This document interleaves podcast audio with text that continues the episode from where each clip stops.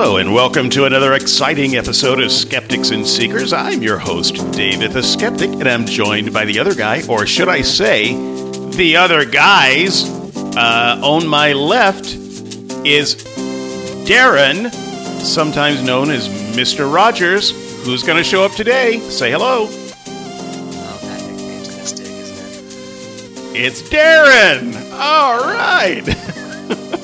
we we couldn't be too uh, too sure until now. Um, and to uh, his left, uh, the fabulous uh, Brian. Uh, you remember him from a couple of weeks back. Uh, he and I had a conversation about the conversation. Brian, how you doing?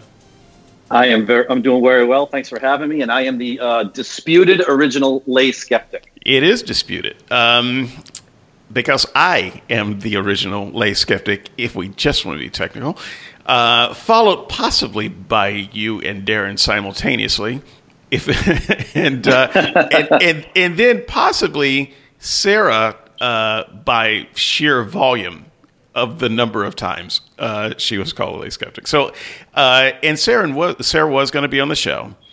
Uh, Sarah Sarah is sick.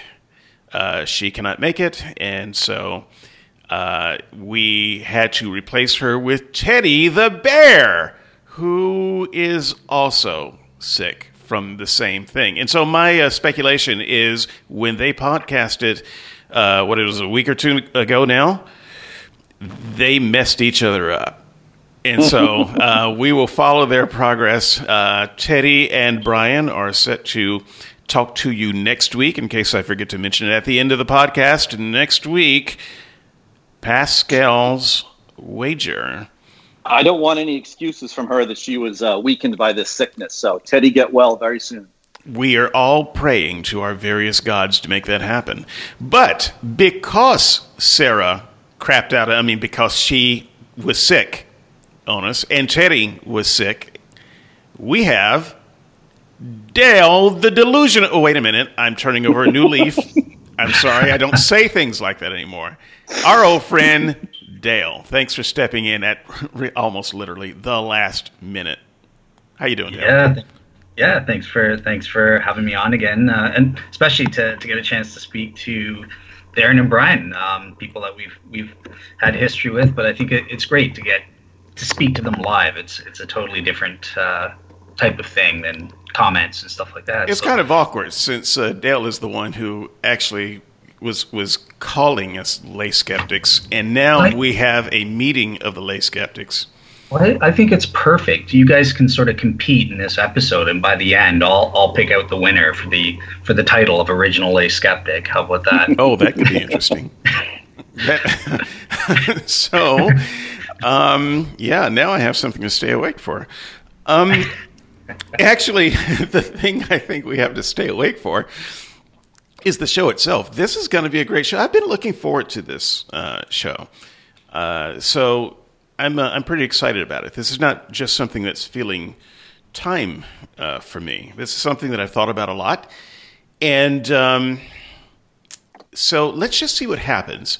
Uh, we have a lot of um, a lot of places where we have conversation. We have conversation about a lot of different things, but at some point, there's always an impasse, and I don't know how to break the impasse. Uh, and the impasse is at the end of the day. Uh, the Christians believe that God is the clear and obvious uh, thing to believe in. Of course, there's a God. Of course, you should see it. And uh, we just don't see it. At the end of the day, I don't believe it. I don't believe it. I've tried. I used to believe it. Uh, I don't believe it. I, I don't. I don't believe it. so um, I don't mean that in a in a harsh way. I'm not saying that people who believe it are crazy, uh, and people who don't believe it are smart. It's just that I can't make myself believe it. It's it's it's not like I haven't tried. In fact, I tried everything that I could to keep from disbelieving it. I tried to hang on to it as long as I could.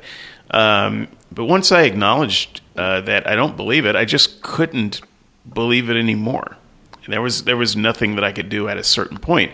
And so, what do you do? How do you test yourself to make sure that you are not just in a pit of um, confirmation bias uh, or or some other kind of bias? How do you how do you make sure of that? Uh, so from time to time, you just have to challenge yourself. And I've invited uh, two other uh, skeptics uh, to have that exploration with me. Darren, in particular, should be interesting today because Darren was never a Christian, and so I don't actually meet too many um, people like Darren. Uh, believe it or not, most of the people I know are Christians or were Christians. Brian, if uh, I'm uh, correct, you were a Christian at one point. Yes, that is correct. What was your level of Christianity? So I, I, I know you weren't a preacher, but uh, what was your level of Christianity? Strong Christian, went to church every week, twice a week, uh, gave money, uh, what uh, prayed prayed every day. What was your level? Let's see. I, I, would say I was pretty strong Christian. Uh, I was definitely a mischievous young person, so I wouldn't say I was, you know, preacher material. But uh, we went to church every Sunday. We went to the youth group when I was old enough. Uh, when I got even older, I ended up being a youth minister assistant for a while. Um, uh, one of my favorite moments that I'm sure my parents would say from my childhood is when I actually uh, witnessed to one of my friends who wasn't a Christian uh, and brought him to Christ. And I'm pretty sure they threw a bigger party than for my birthday that time. So uh, I'd say I was pretty well two feet in Christian when I was younger. Okay, so um, did you did you want to not be a Christian? Absolutely not. Uh, I think I talked a little bit about this on the show I was on last, but um, what I I really just came to a realization one day as an adult, uh, encountering more and more uh, things on the internet and different types of people that uh, had no belief or were atheists or what have you. Uh, and it just it, it just hit me in the face that I needed to kind of go back to basics and really decide if I believe this or not and do it for my reasons and not for reasons from uh, from my youth. So that was kind of how that happened. Did you find it hard to let go?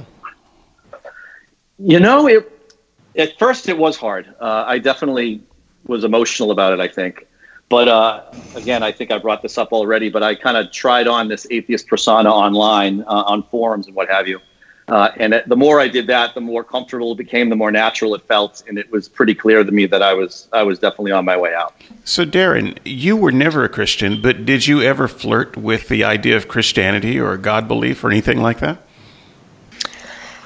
Um, not really. I mean, my um, my father was always pretty much an atheist, and my mother was a um, she was more new agey rather than Christian, although we did go to some Christian churches when I was real young.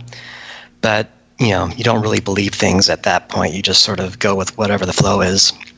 And um, so I never really was indoctrinated with um, with any of those beliefs. Um, and so now I just I have no clue. I, I don't even understand how people can believe it. So, but surely you were exposed to it at some point. I mean, you knew people who were Christians. Did you just think they were all mad? Yeah, um, it's sort of like when everyone, when you're a little kid and everyone around you believes in Santa Claus. You know, did, it's, did you ever believe in Santa Claus? Sort of thing. I'm sorry. Did you ever believe in Santa Claus? Um, I don't know. I mean, when you're a little kid like that, um, I mean, you just sort of go with whatever the flow is. I mean, I'm not entirely sure that belief is really the right word for that. It's just people all around you are telling you something that's true and you're not really questioning it.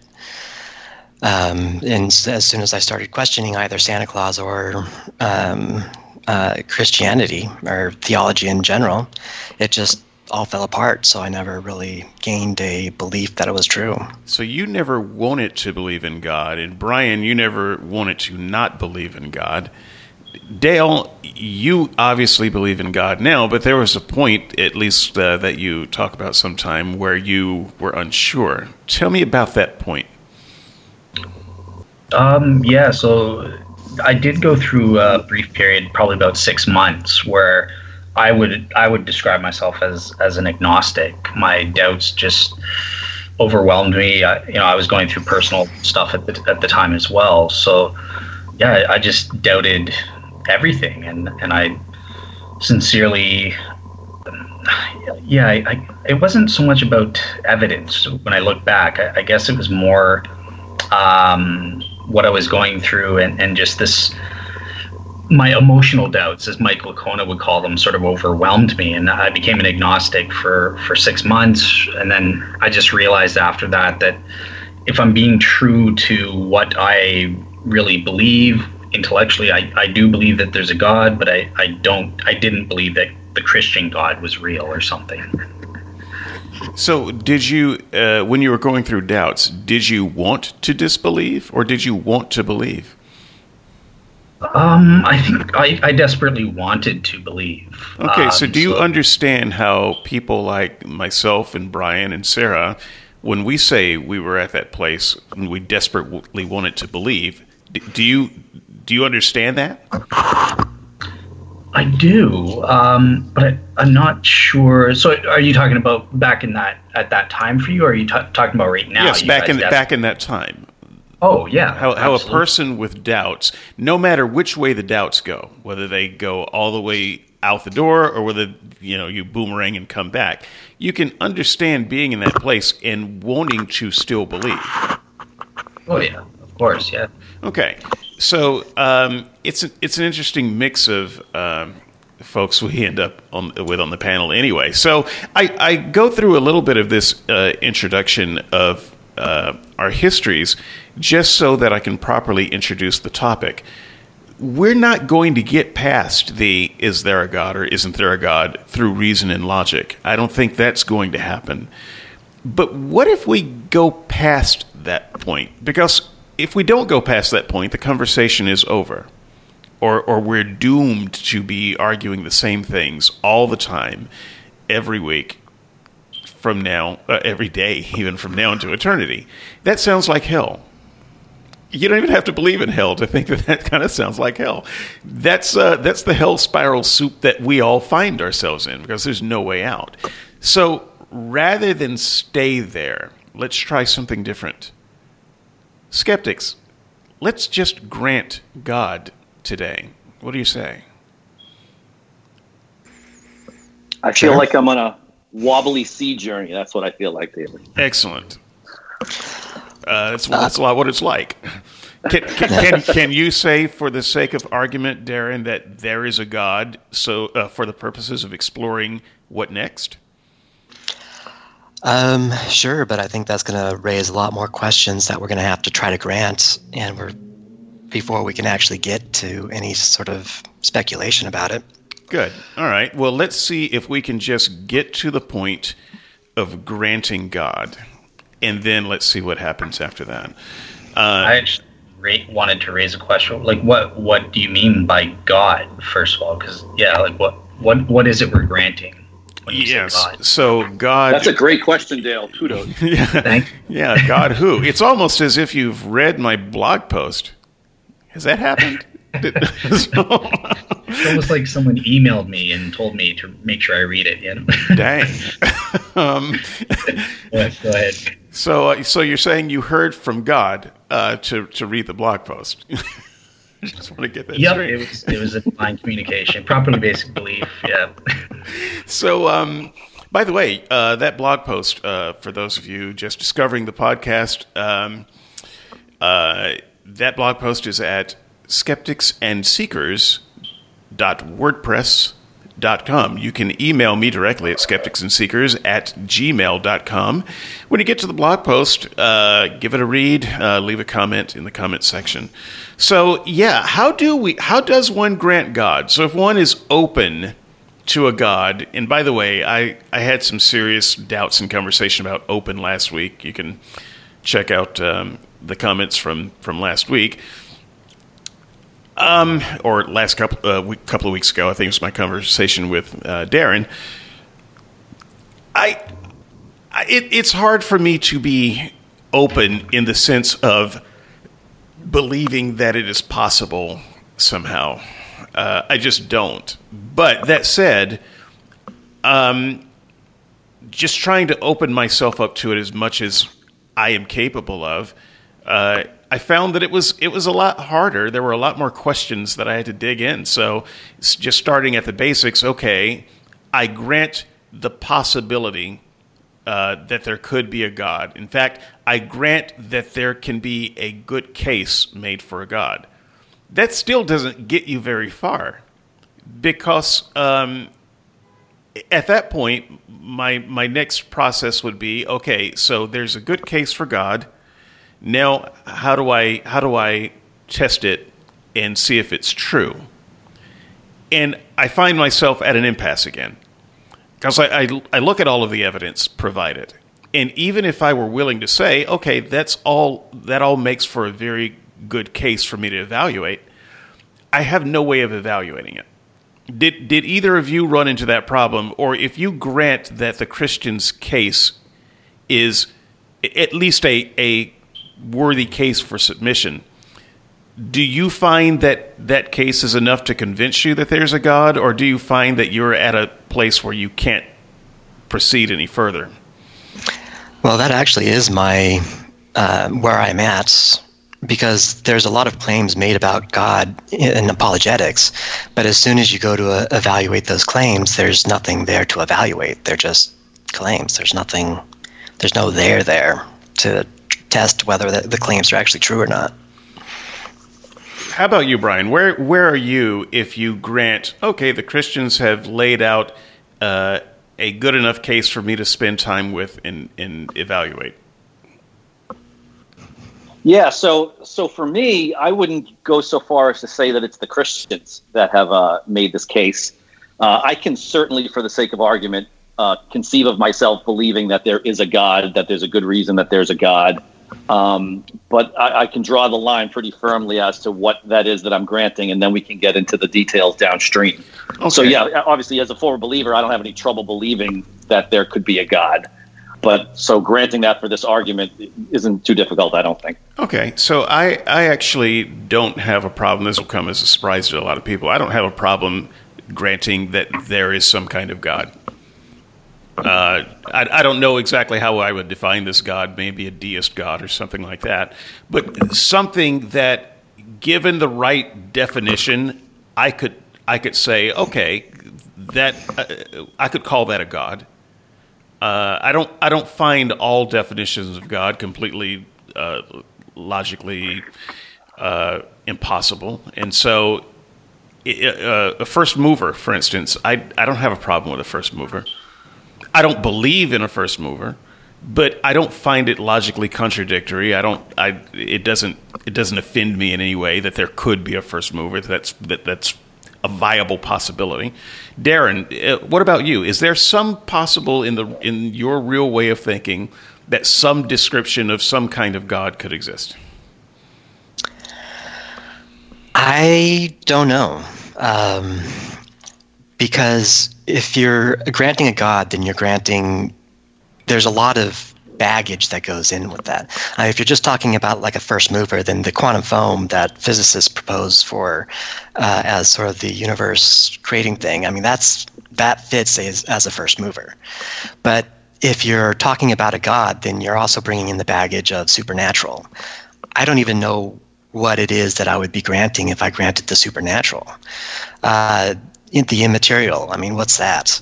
Uh, omniscience without you know any physical substrate for the brain. I'm so what is it actually made of? And if it's not made out of physical stuff then what is that stuff? And how do does that stuff work? I mean I, I wouldn't be granting any of that either though darren. So when i say that i could grant some kind of thing with the definition of a god think uh, q from star trek i could i could grant that uh, uh, isn't Q sort of like a high tech? He's uh, he's actually just something like a human that's highly evolved, uh, in that he has greater access to um, manipulating space, time, and matter. That's uh, so it looks like magic to us. Uh, it looks like what we might call godlike powers. Um, you know, I could grant that. I don't have a problem with that. But right, but something like a Q wouldn't be able to be a first mover, though, right? Well, something like a Q could be a first mover if you posit that he started in some other instantiation of the universe, in that the current universe bubble brane that we're in was something that he made. Uh, so he could have been the first mover of this space time while being uh, in some other space time that he didn't make. Okay. Universe in a bottle. Yeah, I like I like universes in a bottle.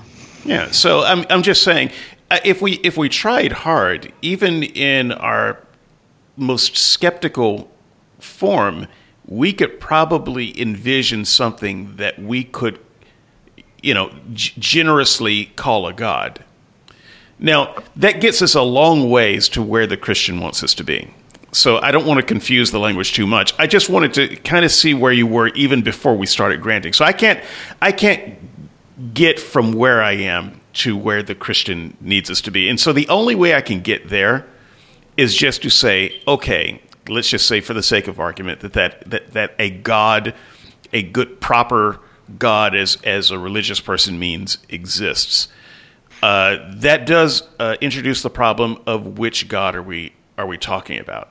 And um, I looked into gods. I've been I've been deep into gods for the last week and a week and a half. Uh, there are a number of creator gods out there. Uh, in every culture, there's there's some type of creator god. I think most, if not all, of the African gods are creator gods with interesting uh, creation myths that are very similar uh, to the ones found in the Bible. So, um, creation myths abound. Uh, creator gods abound. Many are older than Yahweh, um, and so it's uh, it, it's an interesting question to say. Okay, I think that there must be some kind of creator god to go from there to uh, which one. How do how do we even begin to narrow down the list? There are thousands, tens of thousands hundreds of thousands. there, I mean, there. Uh, uh, I could. I was overwhelmed, uh, and then I tr- just tried to narrow it down to gods that are actively worshipped today. There's still thousands, um, and so, you guys have any um, insights on if we grant that there is some kind of God? How do you how do you narrow it down? My uh, my first impression hearing you say that, David, is um, it's interesting how because maybe because we're Western uh, people uh, that we're quick to jump to monotheism, right? Why would why would we rule out polytheism uh, after after the first act of granting God? Maybe there's more than one God. Yes, um, maybe, may, maybe. But if you're if you're the effort is to try to just identify one of the potentially many gods, you still have a problem with narrowing it down. Unless you just want to say, well, all God propositions are true. And I don't see any reason to, to grant that. Right, because a lot of them are um, mutually exclusive, so you can you can rule that out using logic. Right. So, uh, Darren, what's your what's your solution? Since Brian gave us a big nothing burger. Um, well, I'm not entirely sure. Brian, just so you know. Sorry, Darren. Go ahead. Um, I'm not entirely sure if there is a way, just because when we when we're looking for like um, ether was a big idea in the uh, you know a few hundred years ago, and in order to determine whether it actually existed or not, they actually had to propose ideas of what it was made out of so they could go out and test and see if that substance actually existed. If we are given nothing but the name of a god and some stories about how that god is supposed to have done things, then I guess you look at how the universe was actually created and then rule out all the gods that don't match that. I mean, I guess that's one way that all you have are just the stories. Um, but then, you know, the theist is probably going to come back and say, oh, well, those are just all metaphor. They're not supposed to be adequate. And then I'm at a loss about how you would uh, sort through all the different uh, God claims. Well, in addition to that, before I throw it to a theist, because we actually have a resident uh, theist uh, around to ask this, um, I would I would add, uh, also add because the number is so large, it's it's prohibitively large. You will throw away your lifetime before you got out of the A's, if if you're just going alphabetically. Um, so I don't even know how one would start uh, the journey and how one would begin to narrow it down. Which which ones are worth my looking at? How do I figure that out? Dale, um, so you got three skeptics willing to grant God for an hour. Can you help us narrow it down? Yeah, so so I think in the first place, this is why I sort of asked you, what do we mean by God? And if we're going by the sort of traditional Western religious conception of God, that takes us to a maximal great being. So this is what I sort of understood is well, this is the given. What do we get from that? Okay, great. You've got this maximal great being. Um, but can we adjudicate which version of that? Is it the Christian God? Is it Allah? Is it uh, you know Krishna or something like that? Um, so I think in the first place, I, I don't think that we can get from just having maximal great being to the Christian God is real. Well, let me let me just stop uh, you there. But, I, am not sure why we how we got to the maximally great being because that's not the only conception of God. Okay, so you're not you're not.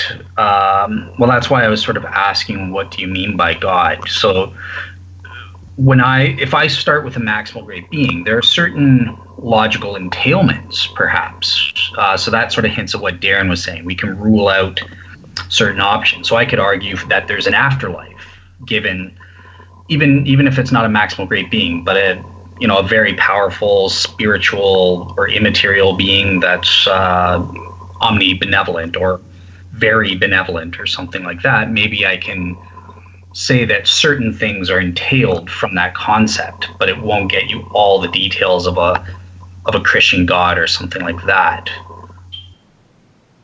Does that make sense? So yeah, so well, so how would I get a maximal great being? Yeah, I would. I, am I'm, I'm still. I guess maybe maybe uh, this should be directed at um, um, Darren or Brian because I'm actually stuck at the um, idea of why why should a god be a maximally great being? I don't. A god doesn't have to be a maximally great being. Uh, a god can just be a really powerful being. Uh, a god can be a tribal god that's just one of many gods, and you know that tribe or that region, you know that's their guy. Um, does, doesn't even have to be the best. He's just the he's just the one for them, and uh, they're loyal to him, and he helps them, and you know he tries not to get in a fight with powerful, more powerful gods. But I mean, gods, you know, the god concept doesn't have to be a kind of monotheistic, uh, maximally uh, greatest possible being concept to be a god. And so I'm I don't know why I would narrow it down to only that kind of god. Yeah, it's, it's because that that wouldn't be the normal conception of when you're saying you're granting God for the sake of argument. That's not what you know your Christian interlocutors but the, fir- are, are but saying. The first, but the first step is to grant some kind of God concept right? It's. I mean that. I mean, I would think that would be the first step. So I'm trying not to skip too many steps. Don't worry, we're going to get there. I'm going to grant you all of your Christian God here in a, in a few minutes. But I'm just trying to illustrate the the difficulty of getting there. Just granting that there is a God doesn't get you there. And yet, if I could chime in, as I, as I understand maximally great being Mm-hmm. That is that is assumed because that's what makes all of the other downstream uh, things about God that that Christians want to say about him are true, right? It's the only way that he could be omnibenevolent, omnibenevolent, omnipotent, omniscient, all these things, because mm-hmm. he's got to be the greatest thing that ever was or possibly is.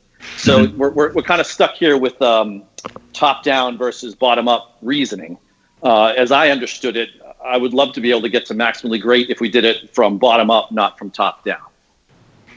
Yeah, yeah, and I think you you're right. Like you have to establish that there is this maximal great being. If you're not granting that, it, it's just it you're just putting a little label of, of God on things that aren't really that aren't really God in, in the traditional conception in the okay, West. Well, you whatever, say traditional right? conception in the West. I don't care about the West, and I'm not sure I can care about tradition. I'm talking about thousands and thousands of gods actively being worshipped today by real people on the planet.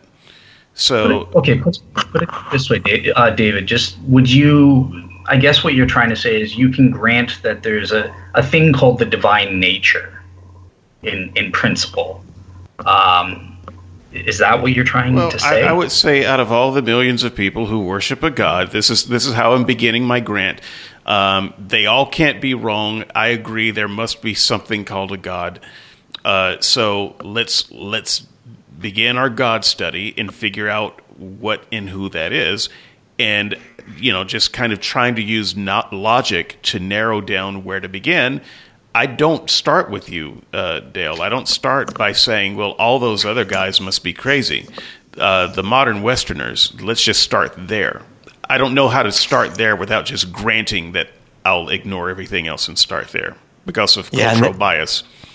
Yeah, and there's actually, uh, you have to take into consideration more than just the gods that have been proposed, because the total energy of the universe is either zero or really, really, really close to zero. So you don't even need to have a really powerful being be a god. So you not only have all the gods that have been proposed, but you have all the gods that haven't been proposed as well. Right. So yeah. So so I guess what you're you're granting is that there there can be this higher power or something, and Sure. then what can be derived from that. Right. Um, And that's that's the first Yeah. grant. And and I'm just saying if you I don't even think that we can get further in this conversation until we make some more grants. Because we can't we can't logically get there from okay, there's a god to there is a god like the Christian God. We're to we're to have to just grant some more things.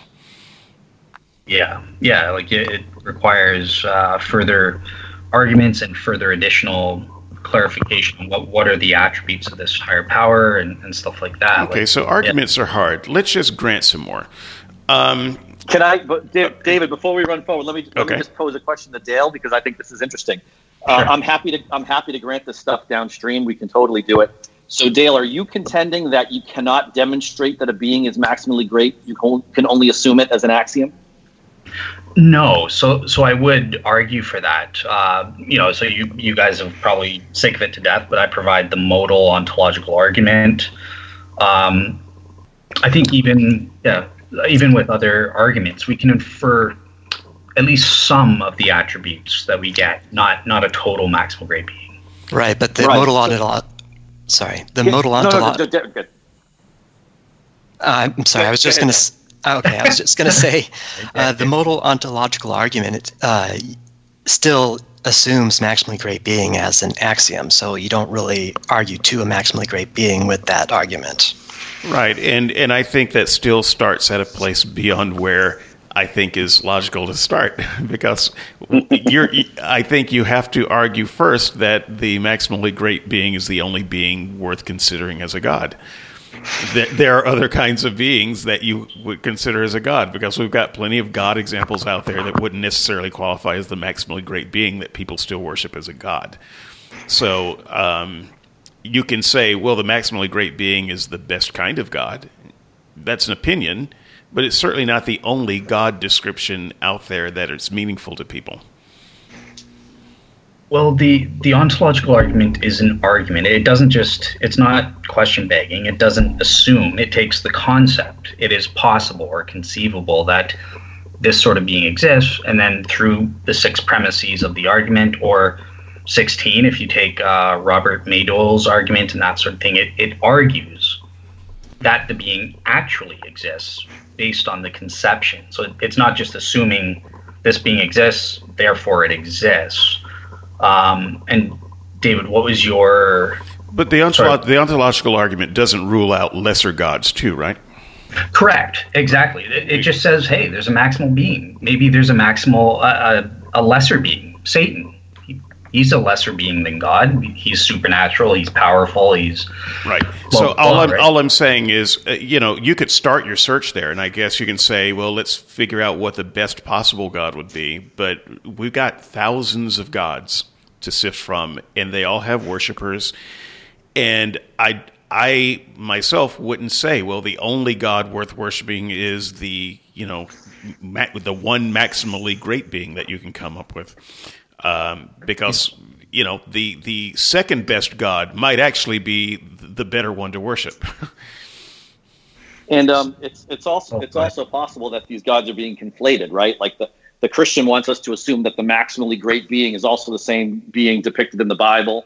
It's also the same being that's meting out punishment after in the afterlife. Yeah. I mean, it's, it's theoretically possible that, the, that Yahweh, the God of the Bible, is a lesser God, and the maximally great being is a level up, giving him some rein to learn how to be a better God.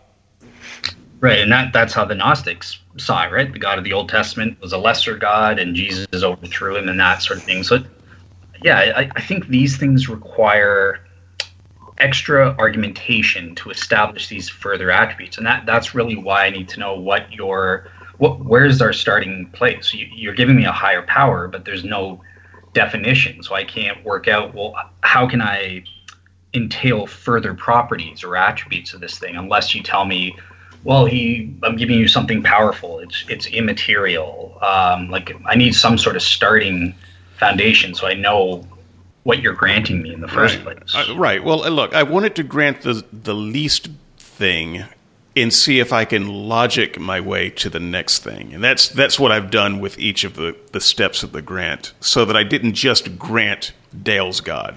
I, I wanted to grant a God and see if I could get there. Um, well, I can't get there. So let's grant uh, the Abrahamic uh, religions. Um, Judaism, that was first. Christianity, that was second. Uh, Islam, that was third in in my post I mentioned LDS. I'll just leave that out here uh, uh, because I'll save a little bit of time. Uh, Christianity. Oh come on! I want my own planet. I know they. Um, I actually like the LDS promises better, quite frankly. But um, and they have a, they have they have great television commercials as well. Yeah, well, and um, you know the marriage policy is pretty good for men. Um, magic magic underwear is the number one seller on Amazon. Absolutely. so, so um, I mean, why the Christian? Why the Christian God? Why uh, shouldn't someone think? Well, actually, Judaism or Islam, because I would think that uh, you know the the oldest might be better, or the one with the latest revelation. Uh, how do we get to the Christian God if we grant Abrahamic religions? So yeah, so there's a bunch of ways. So you can prove that Jesus uh, and or the Christian proponents were inspired by the Abrahamic God through proving the resurrection. Um, you could also look at messianic prophecies. Okay, for granting the Abrahamic God, that grants us the Old Testament that the Jews use. Um, and then we can argue that Jesus is the fulfillment of those messianic prophecies or something. So there's the inner witness of the Holy Spirit. That's how Peter knew to call Jesus, You are the Son of God. And he's like, This flesh and blood didn't reveal this to you. That was revealed to you by the Holy Spirit. So those are three ways. If you grant, if we're granting the Abrahamic God of the Jewish Old Testament scriptures, we could argue to the Christian God. Okay, so first Brian and then Darren. If we grant the the God that we're to grant is an Abrahamic God, and that's all you get, can you reason from that grant to the Christian God the way Dale says? Um, I would say directly no. Uh, you'd have to do a lot of argumentation and, and pro- uh, prove some things. Because if you grant the Abraham God, all you've got is, is a Bible, right? everything else inner witness of holy spirit that's that's eight levels of facts not an evidence right that there's a there's a spirit that he can communicate and then i'd be able to recognize it so yeah i think there's a lot of lot of work to do just so you know brad that is in the old testament um, so so it, it, that is actually granted to me the holy spirit right but but most jews don't don't in fact uh, grant the christian uh, idea of god. So that that's um I, I, know that the Christians kind of reach back and synchronize oh, with the Jews, but the Jews don't reach forward and grab onto the Christian story any more than the Christians reach forward and grab onto the Muslim story.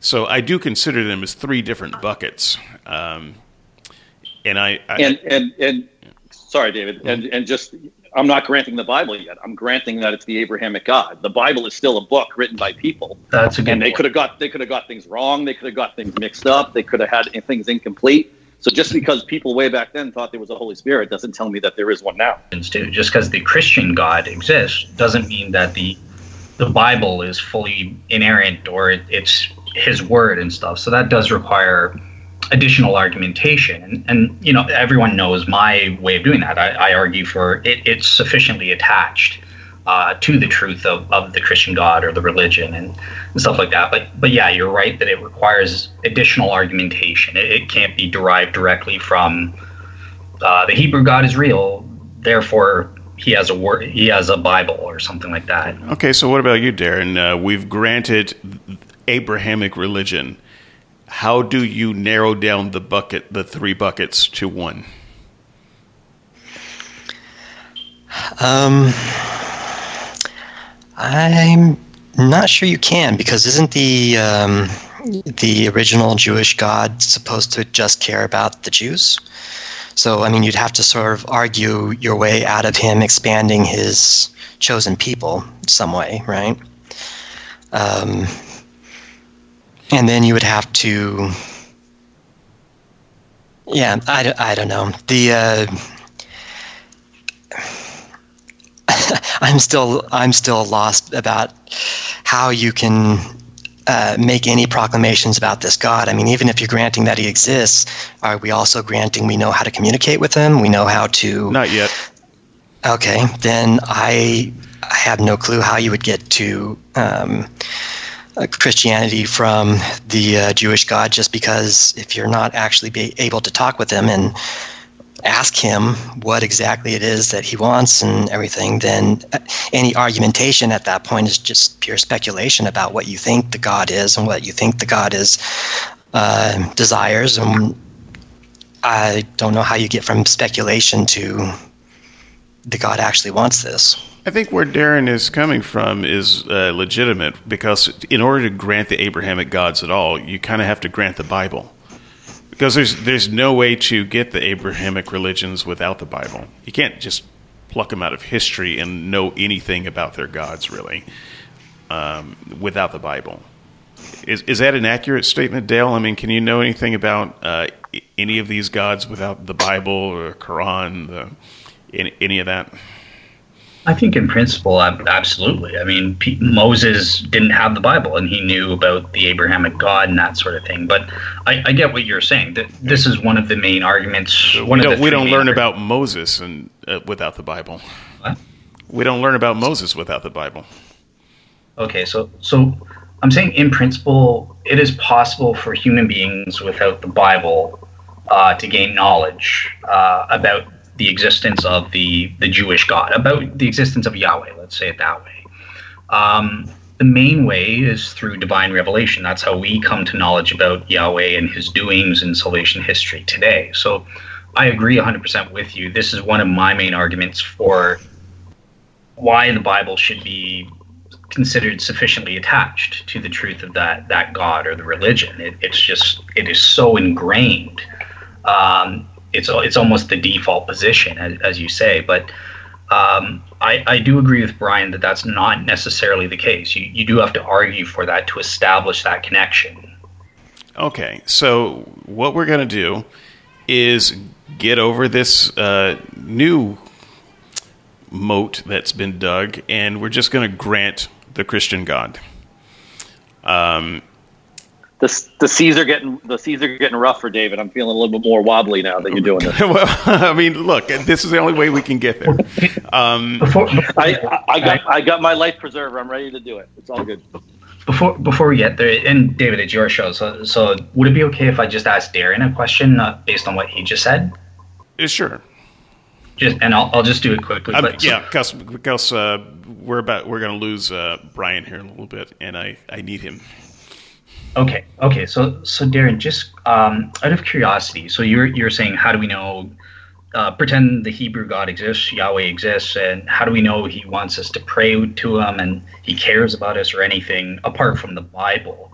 You could construct a secular argument. Well, that Yahweh is the Creator God. He created all of creation, including human beings, um, as a you know, as the Creator God. He would have created us for a purpose uh, human beings do have this inbuilt urge to want to communicate to a higher power. Um, and, and, you know, that's done through praying and that sort of thing. So perhaps you could construct an argument out of that, um, that this guy, this God built a, a desire within us to know him, to relate to him, to communicate with him. That would be a secular argument if successful. What, what would you make of that? Well, I mean, we're writing fanfic at that point, right? Though, right? Because we're uh, you haven't actually talked to the god, you haven't actually asked him what his desires are. You're just assuming that he uh, created he um, put this desire to know him into us. I mean, you're speculating about that. You're speculating about. Um, you know what a creator god would or wouldn't do because you haven't actually asked the god. You're just sort of assuming you know what a creator god would and wouldn't want to do. Um, i mean it's it's nice argumentation but it's still all based on speculation. Gotcha. Okay so cool. that actually leads us into our next bit. So we so uh, I think for my purposes, exploring this a little bit here and a lot uh, during the week, I really can't get from there's a God to there's a Christian God using logic, study, uh, or any of that. Um, if, a, if I granted a deist God, that's as far as I could go uh, logically. So, for the sake of moving the discussion further, uh, and we could have started at this point, by the way, I just wanted to show the audience just how difficult it is to get here. Uh, difficult, maybe impossible it is to get here. Let's just grant the Christian God. Now, um, someone uh, actually challenged me uh, when I was talking about this. Well, which Christian God? because now we've got uh, a lot of different concepts of the Christian God. Stop it. We're not going to subdivide it quite that much right now. We've got to get to a God. That was that was that was Darren, by the way, the original lace guy. Obvi- obviously, it was Darren. so, right. Sorry. Yeah, that's right. Um, so we are just going to grant the Christian God, damn it.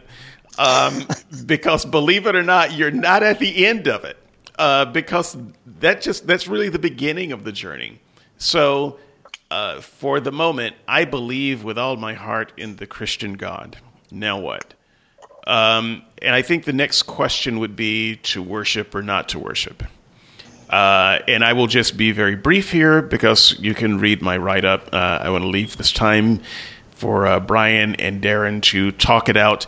Uh, I am simply not a worshiper. And so I want to pick up on what Dale said just a moment ago. I have heard Christians say this so much, and it just doesn't make any sense to me that we have this inbuilt desire to worship. I do not have an inbuilt desire to worship. so that's I don't know what that means.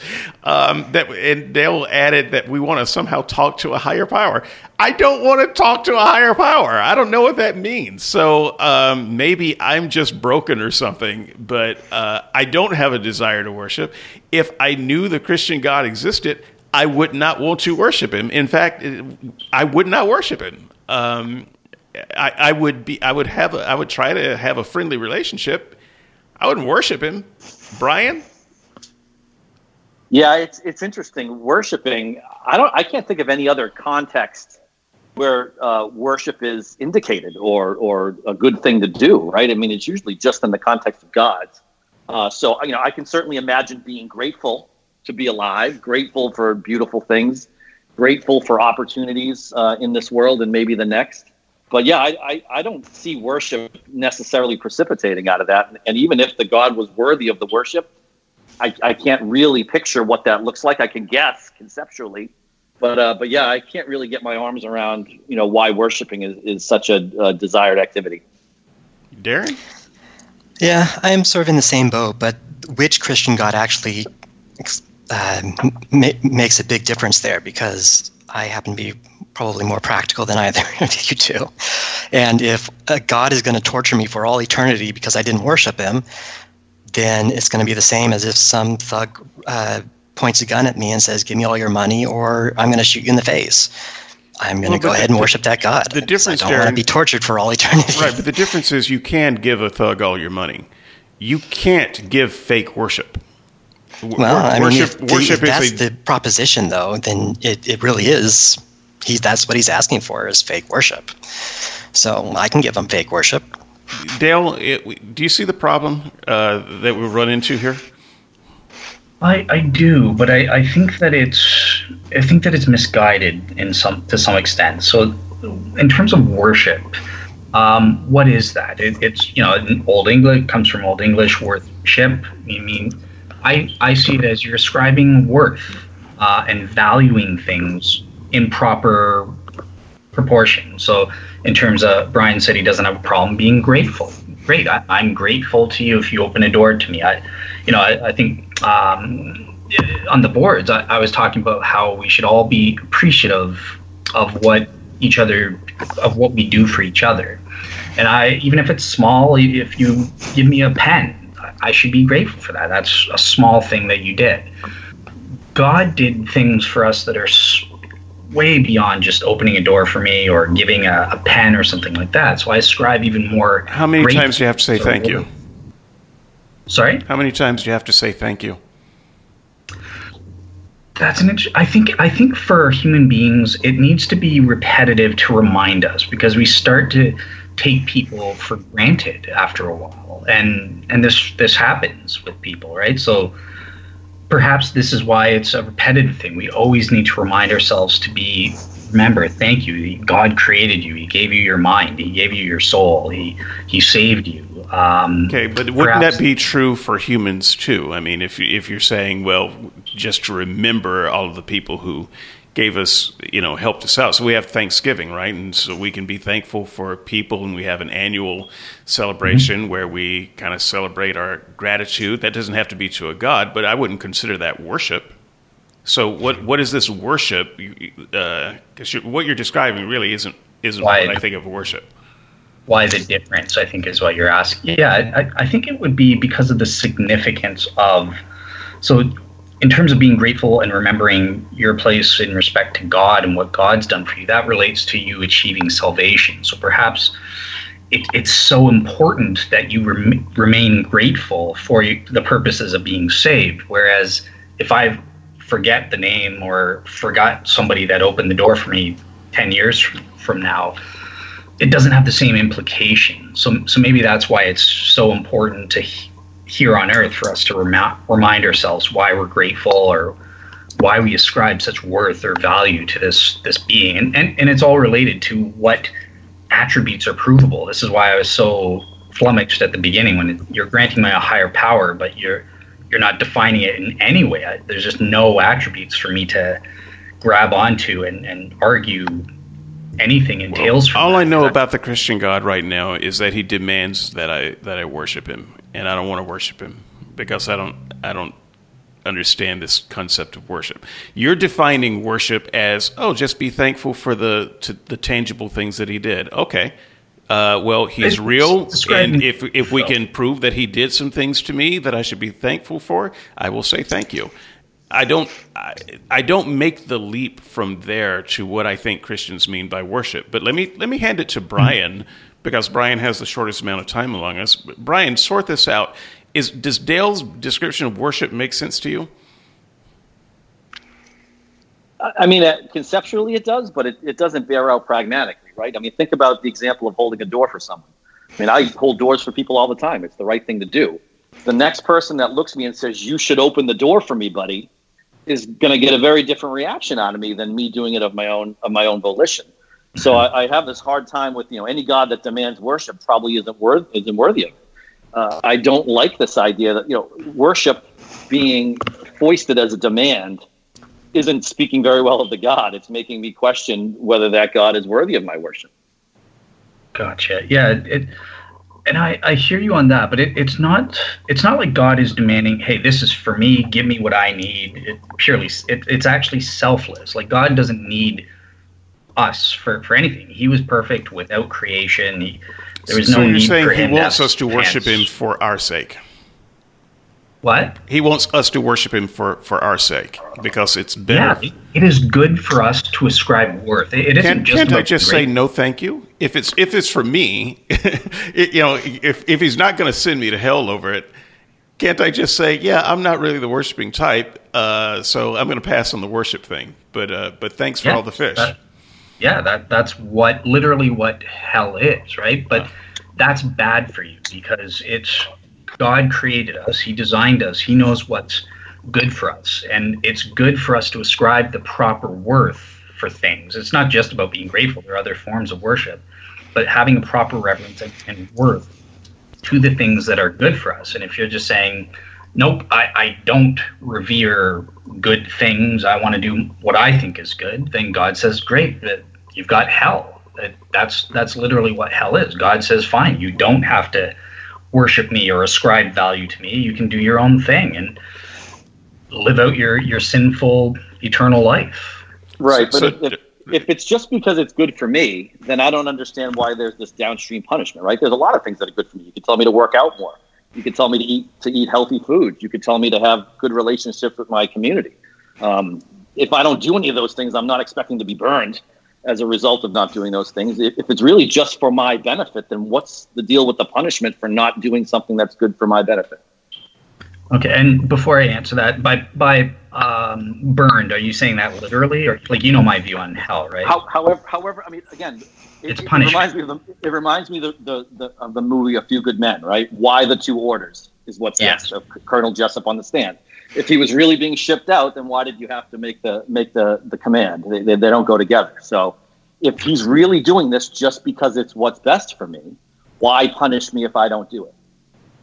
So I think because pun- it comes down to your theory of punishment, and I think punishment is good for us as well. It, it's what is necessary. It's the necessary con- consequence of sin. It, it's how we are purged of the spiritual effects of sinning. So this this is why it's not arbitrary on God's part. He he has to punish you if he's going to correct you, um, and that's what hell is. That that's why it's considered a punishment. You want to live out your sin, so you have to live away, and hope. Yeah, that's that's what that's about, and So it's the same same theory we do with punishment on earth as just well. just jumping right in there, Darren. Um, now that Dale has explained worship better, are you ready to worship now that you've granted a Christian God? Well, again, if he's going to stick a gun in my face and tell me he's going to punish me if for all eternity for not doing what he says, then the pragmatic approach is just to do that, right? Because I mean, I don't know about you, but I'm in I'm in no have no absolutely no interest in being punished for all eternity. And when Dale says, you know, we should be grateful to him for saving us, I mean, what he's really saving is saying is God is going to do horrible, nasty things to us, and he is saving us from that thing that he's going to do to us. So in that situation, where I got a gun in my face, or in this case, hell in my face, then yeah, I'm going to worship him. Okay, I, I see I see that. Hey Dale, does does that work for you? Does does Darren's idea would that work? no, like he he has the wrong idea of hell. Like that. That's Does, is God not holding a gun to our face, saying "worship or die"? it, it's it's God saying, "Hey, I, I want to redeem you and take on your punishment. You're free to to come in heaven and and live with what I've created is good for you." You say, "No, I want to sip sip margaritas in hell." Uh, you are walking out of your own accord, and God God cannot. Well, it would but, be but immoral. Darren's saying that he would worship. I'm sorry Darren's saying that he would worship. that he out of pragmatism only. Um, Why Well, is it there's that? nothing else other than pragmatism in this situation. I can't force myself to worship and love a moral monster that you're describing.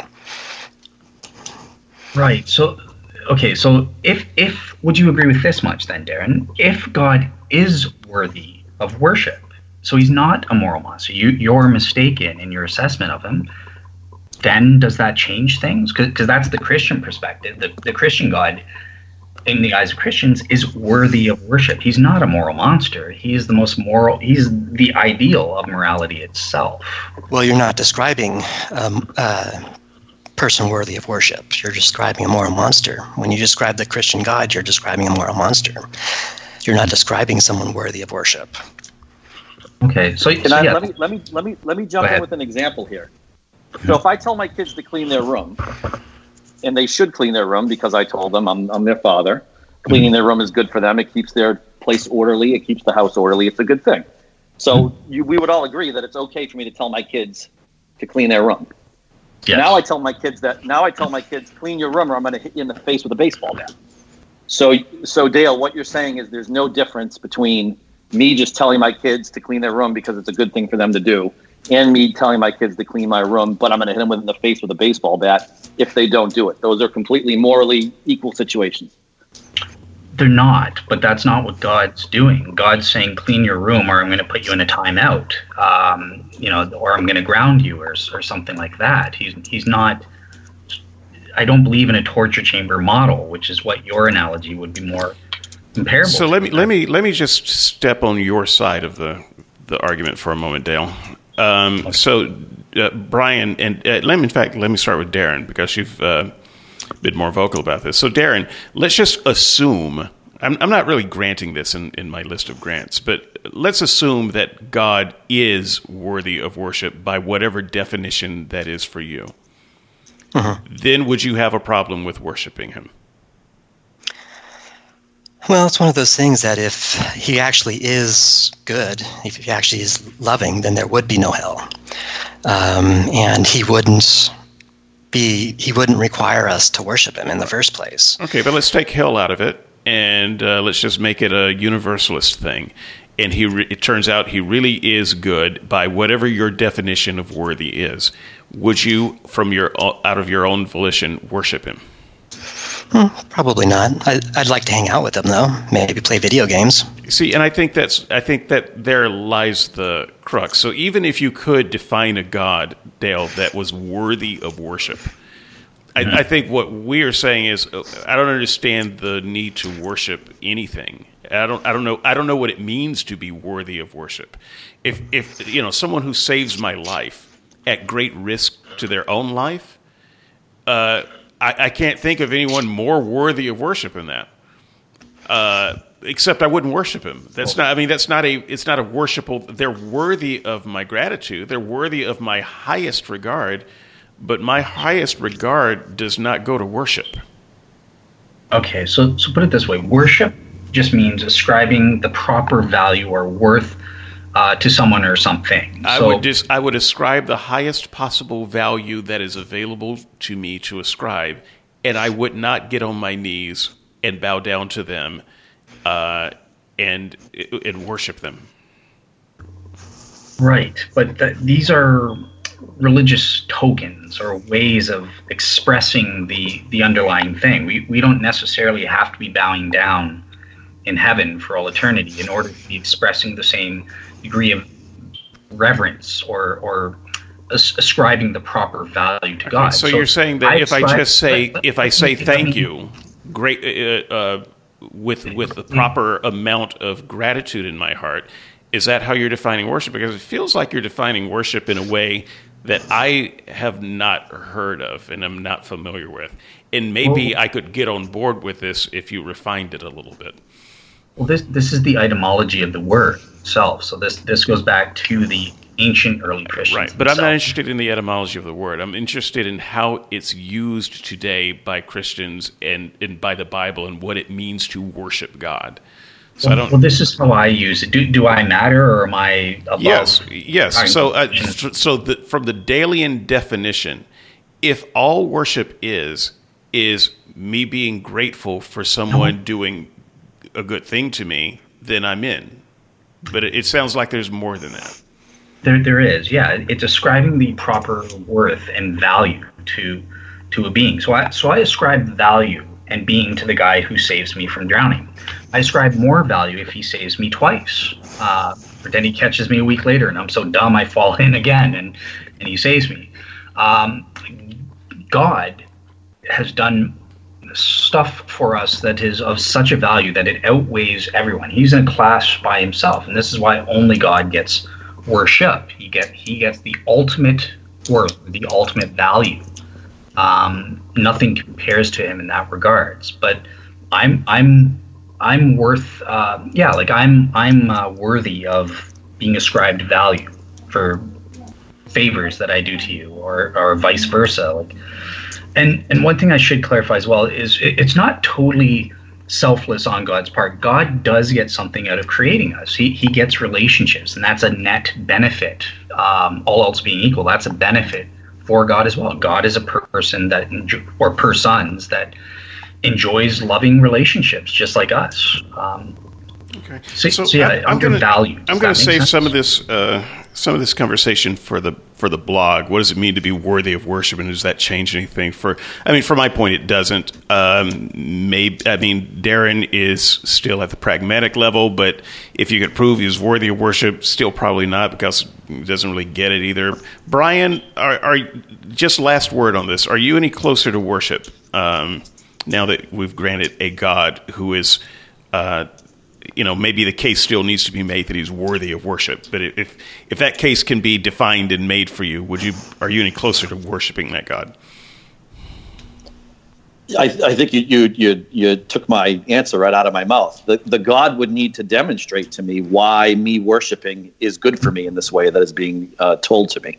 So I don't get it. I don't see what's in it for me beyond the gratitude, beyond the thankfulness I don't get why worship is good for me. So if God wants me to do something good for me, it's on Him to convince me. So advance the conversation, Brian, since you've got the mic, uh, from worship to love, because the Bible uh, also tells us that uh, we have to love God, who loveth not.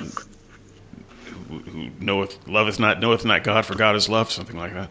Um, so we are we are required. It's it's the strangest thing to me. It's one of the strangest quote unquote commands in the Bible to love God. I I have never, even as a Christian, been able to wrap my mind around what that means. Um, I mean, I get that you might love God as a natural thing, but if you don't love God, I'm not entirely sure what a command to love God does for you. So, yeah, I think so. I, God is real, Brian. do you love Him, or what does it take for you to love Him? Right. God would have to demonstrate to me He's worthy of love. God would have to act toward me in a way that deserves love, in the same manner that I fall in love with other people uh, that I can, you know, uh, experience and describe as a human. It's really difficult for me to conceptualize, given that God's not human. You know, love, as I understand it, you know, has a context that I understand in the in the uh, standpoint of, of being with other human beings.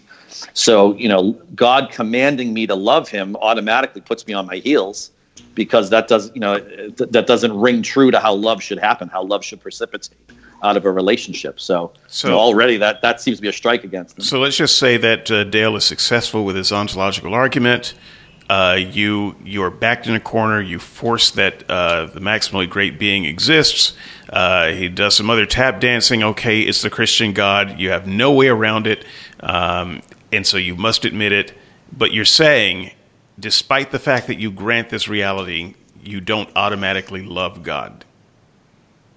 Right. I don't. I don't think it's. I don't think it's all a willful act. Right. I, it's similar to belief. Right I can do things that make me more likely to accept as true something, but you can't make me believe something that I'm not convinced of. You know, a being uh, that looks like it's worthy of love, you know, I can act loving, but whether I actually love is something that I'm not necessarily entirely controlled over. Darren, why is why is Brian wrong? Uh, I know that you have also been backed in a corner, and you grant Dale his arguments, and you believe in the Christian God. You love him, uh, right? Well, love is actually a biological process, oh. so it's I chemicals. See, I see you're going to uh, make this difficult too. I mean, it's chemicals firing in the brain, and they they fire because of certain things. And I remember though, you're arguing from Christianity is true, so that that wouldn't be the case. No, Well, it's the he's case not regardless of arguing whether a God exists or let me let me just step in. He's not really arguing Christianity is true. He's arguing that the Christian God is real. Uh, so we're not we're not arguing we're not granting other propositions uh, right now. We Oh, still I- have to learn I, those. I, I thought you were. I sorry about that. I thought you were saying. Pretend we grant the Christian God is true. Yeah, the- is he worthy of love? Right. I The, thought the Christian God is true, but we don't know anything about him yet. Um, so we're just we're granting that the God is true, and we know He's true. We can't we can't argue against Him anymore. Uh, you've broken our will to fight anymore. That cosmological argument, it's just too strong, Dale. He's true, but uh, it sounds like the other two bozos on the panel don't love him. I, for one, love him with all of my heart and soul and mind. No, I don't. Um, so I, I, this is a problem, uh, Dale, and I'm not being facetious. Even if even if God was standing before me right now in this room, I would I would pee myself. Um, but that's not the same as love. And I and I couldn't make myself love him. And what I think I know about him right now, I would have to hate him. I don't I don't think I could love him with the knowledge I have right now. Now let's just assume that everything I know about God is wrong. That's that's fine. I, I will grant that everything I know about uh, God is wrong, but it's what I know about God. I don't love that guy. What do we do, Dale? What's what's what are we doing wrong? Yeah, so so it's I need to know what you're granting because in one sentence you say I'm granting that a Christian God exists, but we know nothing about him, and then you say, well, I know enough about him to hate him. So, are- Well, I just I just know what I read. I just know what I read in the Bible. Uh, so I, I know I know that. So maybe I'm just a bad reader. Uh, and and and your arguments, your your um, apologetic arguments, uh, tell me that he must be real. So so I'm agreeing with that. But now we're but we're still asking the question. So what next? And what next is I still don't love him and Right. and Brian still doesn't love him, and Darren still doesn't love him. We can't make ourselves love him, and so there there has to be something else that happens. What what what are we doing wrong, or what do we do from here? yeah, so okay, so given the full-fledged Christian God as disclosed in the New Testament, that's the given. I agree with Brian that you can't force yourself to love. There's New Testament verses that says we only love because God first loved us. It, it's the same principle of you you can't force yourself to just believe this. Um, you're you're expect you're expected to hate um, God unless you've been receptive to the influence of the Holy Spirit that's enabled you to see the truth and that enables you to love and respond properly to God. Um, so so yeah, that I, I don't actually disagree that the love is an additional element that needs to come, and that needs to be induced in a divine way um, toward God to repair your sinful faculties. So what if it never thing. comes? Would we would we uh, be punished or exiled or you know quarantined or whatever you think that hell is? Would we would we end up in hell if we never developed love for this God? Yes, because that that's under the presumption that you are a real seeker. You you are open to learning the truth and open to being obeying that and and submitting, which means you would love God. You you you would submit to the Holy Spirit correcting you and that sort of thing. Okay, so we would have to know God. To know Him is to love Him. I'm just I'm interrupting because I'm trying to get as much Brian as I can before he walks out the door, um, and I can see he's already leaning in that direction. So since to uh, know Him is to love Him, then I guess the next thing is well we'd have to get to know Him, and so I believe God is real. He's real. Um, how do I get to know Him? Because I've read the Bible uh, several times, so I'm I'm not too sure there. I've listened to thousands of sermon, preached probably hundreds. Um, I don't know him. I've prayed uh, more prayers than I can count. Uh, I don't know him. I've listened to Christians who supposedly know him, and they don't seem to know him. So, what's um, Brian? How do you? How? What's your What's your next step for knowing for getting to know this God? or is it even up to you to to get to know Him? I don't. What do you do? Yeah, I think I think this is the challenge, right? Because we haven't really gotten into much about what this God is like, how he communicates, how we talk to each other, if we can talk to each other at all, what the communication channel is like. But it, it's got to be something similar, again, like what I'm used to, right? I, I love a lot of people in real life, and it, caught, it, it came from interacting with them and being with them and spending time and opening myself up and having them do the same. There's a lot of uh, balance between the parties you know, I'm not feeling a lot of balance between the kind of loving relationship God wants to have with me, right? Uh, especially since there's, you know, punishments for not doing so, and, and there's an obedience factor here. So, you know, I'm already not feeling the love, uh, for lack of a better way of describing it. But, but I mean, like you say, he would have to be on a level that we could actually interact in a way that would that would cause love to, to come out of it. What about you, Darren? Uh, get, getting getting to know God. How do you? What's your what's your method for doing that? Well, I've got a big, an extra big fluffy chair right here. He's more than welcome to come and play video games with me. Okay, well, let's just let's just uh, save Dale the trouble of saying God's not going to do that. So, uh, what are you willing to do to get to know the God that you grant exists, or are you willing to do anything? Do you think it's up to you? Well, if I'm willing to grant that he exists, that means I have some way of detecting him and communicating with him. So, that would be you know, I would use that methodology to communicate with him to ask him if he wants to play video games with me, see what his uh, opinions are about, uh, you know, global warming. Okay, so Dale, uh, what's how do how do we bridge the gap of uh, we can't worship God with excuse me without loving God, we can't love God without knowing God, we can't know God. Okay. So you're now you're saying how would we come to to know him intimately or like no because well, we're granting how do we come to know him enough so that we don't have to end up in hell okay well yeah i think that my answer is you you be a real seeker and and you tr- yeah but it put flesh i need I'm, you to put flesh on that what does that mean uh, what what's the next step after granting god because you know for for me personally uh, I, I, grant God for the next 30 minutes. Uh, he's real, but I don't like him. Uh, oh, and and I can't I can't I've never had a communication with him, and mm-hmm. I, am assuming that everything I think I know about him is wrong. So what do I do? So yeah, so you you remain a, a real seeker in regards to God's character. So this sort of relates to to Brian, right? Like he he was saying that you, need to get into additional argumentation of of apologetics. So that this is where I come up with defenses. So skeptics will say, well, well, hey, I, I believe the Christian God is real. I read this in the Bible. It says God did X, Y, or Z, and, and my moral conscience speaks against this. This is a, a hindrance to me loving or wanting to know more about this God.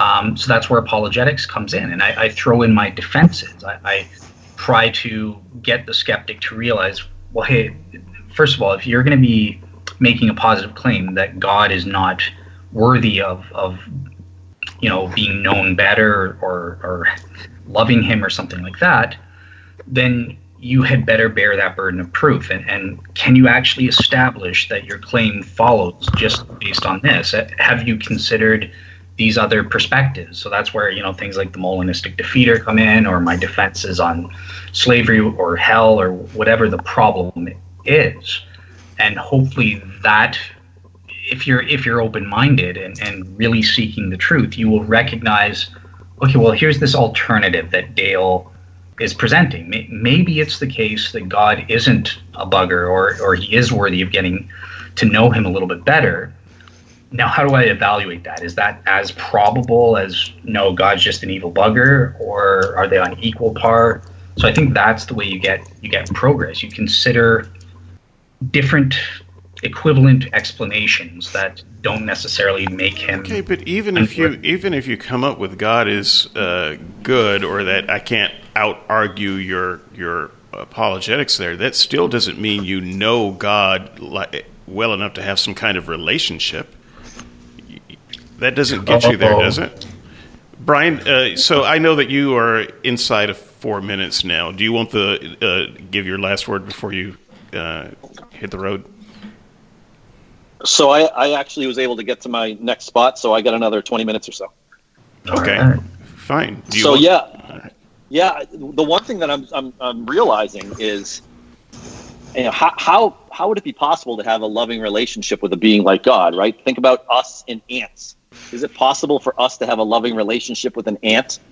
And wouldn't the difference between us and an ant be so small compared to the difference between us and a god? So I'm just I'm you know I would need to learn a lot of things about how we can even have this interaction and whether the power disparity or difference in being disparity is even bridgeable. I mean, it may not even be possible to have a loving relationship uh, with a god, given how far apart we are. Well, it, it, I would say that we're not that far apart. So, I, so I reject this uh, notion of the great chain of being. God is this huge gap between us and all other beings. We can't compare to God in any way. No, I can. I, I'm 100% like God. This is what we mean when we're made in the image of God. When it comes to my, My knowledge, thoughts are not your plus one equals thoughts. My ways are not What? your ways. Uh, No, but there, there are differences, but not in respect. as far to love. apart as the east is from the west. Where where does it say that in regards to love loving God? Well, Right? His knowledge is, is way beyond us. Well, I'll never be at his level, but in terms of my knowledge of a proposition one plus one equals two, it's perfect. It's just like God's. In terms of feeling love, I submit it's just like the way God feels love. Um, only ours is sort of tainted by by sin temporarily, but in principle, when when there's pure love, it, I will in heaven. I will be exactly like God in terms of having a loving relationship. There there won't be any sinful jealousies I, I love my that. dog. My dog loves me, and I'm pretty sure it's close to the same kind of thing. But we ain't close. We ain't close to being the same kind of thing.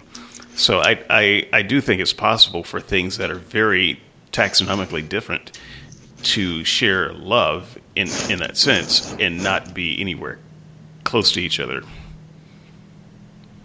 But yeah, so so it comes down to is so in the first place, dogs aren't made in the image of God. So even if there's a disanalogy there, it wouldn't prove that we human beings don't experience love in the same way God does. But you, you need to pinpoint on love and how it's experienced by us on a phenomenological level. Is that a different category of thing to the way God experiences love? And you would need to establish that and argue that and, and Well, right, but I, I mean, I don't, I don't think that Brian is talking about the establishment of love as a philosophical principle. I think he's talking about it in a more practical way. I, I can't, I wouldn't be able to love my wife if I hadn't met her, if I hadn't spent some time with her, if we hadn't spent a lot of time talking and watching TV and Netflixing and chilling or whatever it is the kids say these days. I, th- I mean, there's there's some um, there's some practical elements to this that just don't exist with God. Brian, am I am I expressing your uh, objection properly? Yes, absolutely. Uh, in what manner are we interacting such that love can happen? Just like you say, if if you hadn't met somebody, you can't love them. If they're not here, you're not talking to them, you're not seeing them, you're not touching them. Uh, yeah. So, and we haven't been given any sort of information as to how we're supposed to interact with God, except you have to make assumptions about Holy Spirits and inner witnesses. Again, facts not an evidence that I haven't seen. So I don't I don't know how to interact with a being that I don't even know the, the channel in which we can interact. So, so do you see? Okay, well, here, here's something for a good conversation style, and it, it sort of, this is one thing that sort of frustrates me. Like we're, we're having this. The point is, we're granting that there are Holy Spirits. We're granting the Christian God is real. We're granting that Christians have a relation, a relationship with God, and I, and then we're discussing like a point about was the love felt um, on a one-to-one correspondence or something, and then when that when I say, well, yeah, they, I think they are, then you change it and say, yeah, but I, I don't grant that there's a Christian. But uh, yeah, uh, no, no, no. I'm not. I'm not actually granting as much as you think. I'm granting the existence of the Christian God. I'm not granting. Uh, for instance, I haven't granted the Bible. I don't know that uh, we can make that grants too big.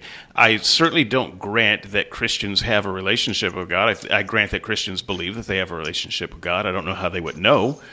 Um, so I, I don't grant that. I, I just grant that there is a God, and picking up where I am right now, I'm not sure how to bridge where I am to where the Christian says I need to be with regard to a love relationship. Oh, okay. So when you say Christian God, you're not necessarily saying, you know, Jesus died for our sins and that. You, you just mean the Christian conception of a, of a traditional. I'm talking about the Christian God as opposed to Cthulhu. Okay. Um, Dale, let, let, let, me see if let me see if I can crystallize this a little bit better. Okay. In your in your view, you think the Christian God is real. He's alive right now, and he wants a relationship with me. Is that right? Yeah. So introduce me right now. How do I get in touch with him? Sure. Uh, open. Be a be a real seeker and maintain that for the rest of your life. Like he he won't. That's not an introduction. no, no. He'll he'll introduce himself. Um, okay, God, meet meet Brian. You've met him before since the day of his birth. Like I can I can play a game like that, but that is how you will get introduced. You you really do have to be sincerely open and and and you know, try your best to seek him out, seek a relationship. Uh, to try and figure out the truth, whether he is real or not, and and maintain that. It took me years um, before I came to the knowledge that the Christian God is actually real. I was stuck. I believed in a maximal great being, but wasn't the Christian God or something like that. So why why not just just maintain that very minimal criteria of being a real seeker. It, uh, it's not what Sarah represents. I'm not demanding you do hours and hours of research every day and become a philosophical expert or something. It's just, you know, try your best as a reasonable person to, to always remain open and, and seek out the, the truth when an opportunity comes by. Okay, but, but Dale, I was I was I was a Christian for thirty years, and mm-hmm. I I thought I was on the inside, and then I went through a period of of multiple years of trying to figure out whether it was real or not.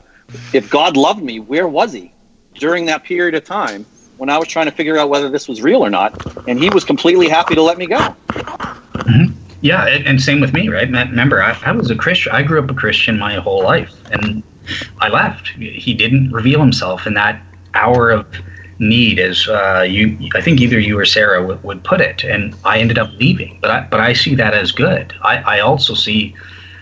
Perhaps would you describe yourself as a? I, I don't want to get into controversial stuff, but like, do you still consider yourself a seeker in terms of God? Forget about real seekers, but are you a? Are you seeking um, if the Christian God is true or not? Like, I, I consider, as I've said before, I consider myself a seeker in general because okay. I think seeking is how you find stuff, right? Yeah. But in this case, if I'm looking for my car keys, my car keys aren't going to scream out to me from the other room to let me know they're there, right? So mm-hmm. if I'm seeking another potential being, then there's a responsibility in some level on that other being of seeking back the other way to meet to me, right? I've been around this world for a long, long time, and I haven't gotten that. It hasn't happened. So, you know, I, I would not say that my lack of seeking is the issue here. Gotcha. What's going on with the other side of the relationship? Gotcha. Yeah, cool. And, and I'm open to that, right? Because I was in the exact same boat for eight years. So I think I think that God's responsibility to reach out to you only comes at some point before the point of no return. This is my major qualification. Maybe, maybe it serves his purposes not to reveal the truth to you and to let you go through your your period as, as a skeptic, you're you're learning things. I mean, look, you, you get to be on a podcast or, or, something like that, and this plays into God's overall providential plan. Maybe when you're 70 years old, that's when God is. As long as you maintain this seeking attitude of yours, then God knows now is the right time. Hey, Brian, nice to meet you. I'm, I'm God. Um, you know that. Yeah, like why? Why does it have to be right now? Right when you you want it? If we're talking right. It, it doesn't have to be right now, but from where I sit, there's literally no difference from my perspective between a God that hasn't revealed himself to me yet and one that's not there to reveal himself at all. So uh, I don't know what else I can do as the lesser powered being in this relationship to get into his team.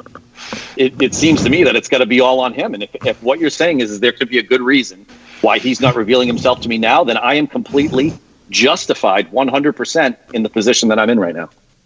Yeah, yeah, I think that's that's right, right? Like I, that's why I don't blame people for their disbelief if if they're being real seekers, um, in my sense, or or a seeker in your general sense. So I, I only sort of put the blame on others um, when I when I get the sense that they're not genuinely seeking in this way. They're, they're just they've made up their mind. They're closed minded. I don't care uh, about this. If if an opportunity comes up, um, and I I presented opportunities, and none of you three have taken advantage of it. I'm not.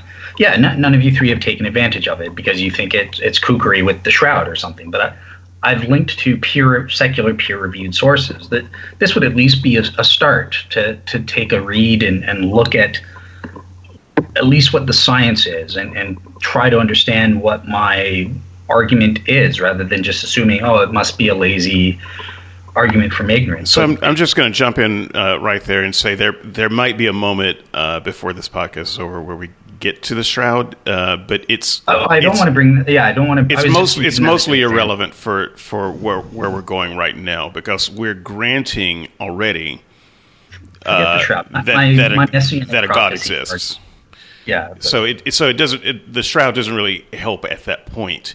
Uh, and it doesn't do anything to build relationship, and so it doesn't address the question. Uh, Darren, before I uh, advance the conversation to the penultimate uh, point, uh, you were very quiet um, here. Um, you have anything to say about how how you get to know God, and you know what have you have you uh, fulfilled your responsibility to try to get to know God? Is there more responsibility that you have? Is there some responsibility God has? Uh, can you think of a way to get to know God? Has has Dale or, or Brian uh, uh, con- convinced you to try somehow? What what do you what do you have on that? Well, um, I don't know if because a lot of the desires about the Christian God is pure speculation. Like he wants to have a relationship with you. Okay, um, that's fine, but that doesn't necessarily make it. If there is a uh, a God, uh, that doesn't really make it true that he actually wants to have a relationship with you. So if he doesn't want to have a relationship with me, then um, I don't think either side really has any responsibility at all to go seeking the other. Um, if I mean, I've I've been looking at Christian claims for the last twenty years, uh, and I've pretty much gotten to the point where yes, the stories sound nice, but can we demonstrate that any of the claims are actually true? Um, do they map accurately onto reality? Is there a there there? You know, and um, as far as I can tell, the uh, the claims are just that claims. So if I want to have a relationship with Osiris, um, and none of the priests of Osiris can demonstrate that any of the claims they're making about Osiris are actually correct, you know, that they accurately map onto reality, then do I have a responsibility to seek out a relationship with Osiris. But we're not going to worry about Osiris because you haven't granted Osiris. You have, right, for the but, sake of this argument, granted that God exists. So do you once once you believe that something like the Christian God exists, do you then have an interest just within yourself of trying to figure out more about this God? Or, or would you find it as uninteresting um, as as um, you know sports ball, you know, uh, cricket, whatever you, whatever you find uninteresting. Um, well, the problem is, is that if I've granted that the Christian God exists, then I've I'm also granting that I found a way to actually detect him and I have found a way to actually communicate with him. No, not necessarily. Let's just say that you know he exists because the arguments have convinced you that he exists. Well, you can't know that something exists from an argument. You can because that's what we said. Now, no, you know- I've, I think I pretty made it pretty clear that uh, from my last response to my last question that if I've granted that uh, the Christian God exists, then I've granted also that I have a way to detect him, and then I've also in communication with him. So this is this is this is hard. I um, I addressed this in the blog post a little bit because it does matter how we make the grant Um, for instance, uh, how did we come to know that this God exists? I attempted to skirt this problem um, in the blog post. And, and I tried to play along as long as I could, but the problem is, is that you can't know something exists from an argument. Yeah, okay. So, Darren, let, let me, because this, uh, sorry, David, is it okay if I just ask one quick question? Yeah, go ahead. Okay, so so Darren, so, so this is obviously something that we've butted heads on a lot. Is our, our uh, notion of what is evidence and what counts as proper evidence. Um, so going back to sort of Brian's objection, you know, saying like, well, why isn't God revealed to himself to me right now? So would you be at least in principle open if, if it turns out to be a valid source of knowledge to something like the inner witness of the Holy Spirit? You don't get empirical, objective scientific arguments, but you get knowledge and, and you know, yeah, Christianity is true. I love a, God's worthy of love or something. Would you be open to that at least? Well, knowledge has to be demonstrated that it is, in fact, factual. So if they can demonstrate that the inner spirit of the Holy Witness is actually a real thing and not just something that they're claiming is true, then sure.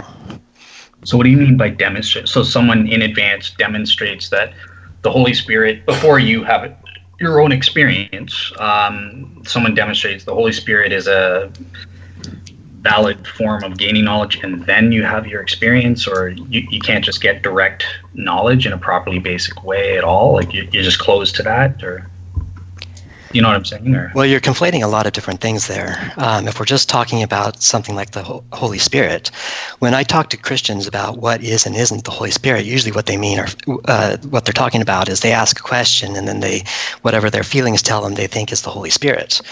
Well, that's fine, but feelings are a chemical process in the brain. So uh, that's not a valid source of gaining knowledge just because you have some oxytocin that's uh, hitting on a receptor. Um, so if they could demonstrate that what they're claiming about the Holy Spirit is correct, is accurate, then then yeah, I would be fine with that. It, it sounds see like that. Yeah, that's the only thing. It, it, it sounds like the only way to demonstrate to you is is in some kind of empirical way. Um, well, all I have is in, uh, empirical senses. I have eyes, I have ears, um, I have a brain that um, processes electrical, uh, electrochemical processes. Um, until someone can demonstrate that there's more to, there's other senses than that, then I have no way to assess whether their claims are accurate or not. I, I would just like to add um, onto what Darren said. I recognize how hard it is to make this grant, uh, and I, I think you did well to get this far, Darren.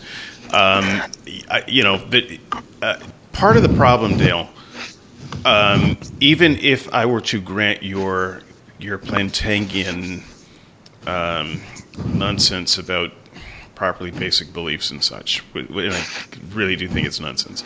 But even if I were to grant that, all I could do is say, well, this this God of yours uh, wants to have a relationship with the people that he's given a properly basic belief. But he hasn't given me that. And so I still don't have any uh, proof that this God wants to have a relationship with me because he hasn't given me the same thing he's given to you. Right, but that that's why I was asking Darren the questions that he did because he he's he's not even open to and and I guess it would be the same for you as well. Like you you aren't open uh, to this kind of entity. No, not really, because the apostle. Yeah. I'm I'm a more of an apostle Paul kind of guy.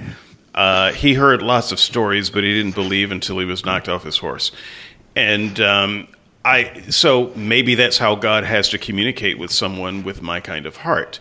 But that's a very tangible way that I think that Darren might might be on board with. But he, but yeah, he, won't, he won't do that. Yeah, to say that I'm not open is just disingenuous because I am open. Uh, when I was giving you my explanations, if you can demonstrate that the claims are actually real, then I'm all for it.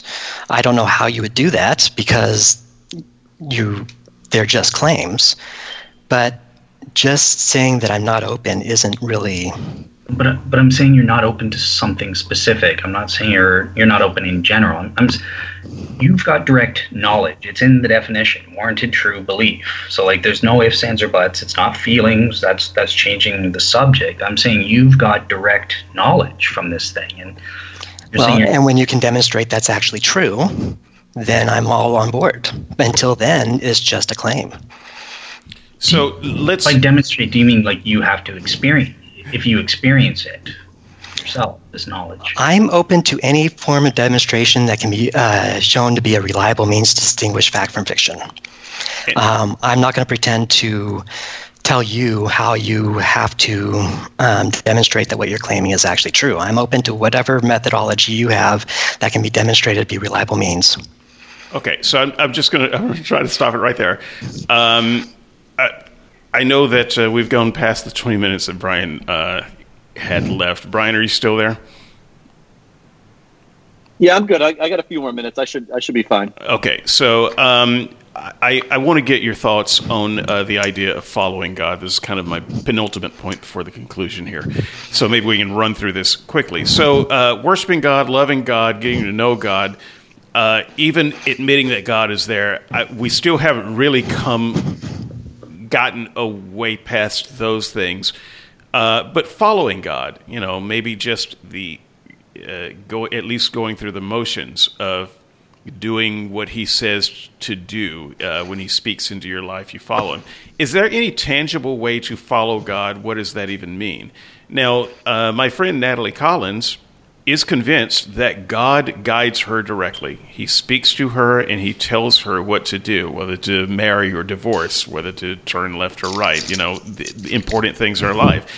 Uh, and so she, at least, I understand what she means when she says she follows God. I don't actually understand what it means outside of that context because the Bible does not tell you uh, specific things to do, and I've never had any kind of internal um, compass tell you know pushing me left or right or north or east. And so, Brian, tell me if if you know God exists, do you follow God? And if so, what's your method of doing that? Yeah, if I, if I, think about where I sit now and where I sit today, it would be very difficult because I don't know what the instructions are. There are a lot of people telling me what they are and where they're coming from, but I don't recognize those as genuine sources of instructions, right? There's a lot of authorities that I listen to in my life. I pay my taxes, I take my kids to school, I you know listen to my wife when she's being reasonable. Uh, you know, there's I can I can point to a you, lot you of. You want me to edit that out? You, just just checking. I hope she listens to this podcast. It's going to be great. The point is, is all of these all of these um, uh, things that I follow, I do because I know what it is that's being asked of me and why. Right? You know, I don't deify the current president, but I pay my taxes. Uh, so if God has actual instructions for me to follow and is a proper authority, then I need to get those instructions clearly. And, and from where I sit right now, I don't see where those instructions are coming from. Darren, what does it take for you to follow God? What what what does that even mean to you when you hear those words? Um, I don't know. Because um, I think that's a fairly subjective term. I mean, I follow I follow the law. Um, I follow uh, people online. Um, but as far as following God, I mean, he would first have to be a character, rather, rather, whether or not he's uh, fictional or real, that I'd have to actually respect. Um, and anyone who creates a hell isn't that person. Um, but I don't know, decent, caring, uh, doesn't commit genocide. Well, I'm, I'm decent and caring, and I've never committed genocide. Will you follow me? Sure. Okay. Uh, you got a like a Facebook account or something? You were an idiot. you have no idea how many armies I've led to their death. uh, in video games.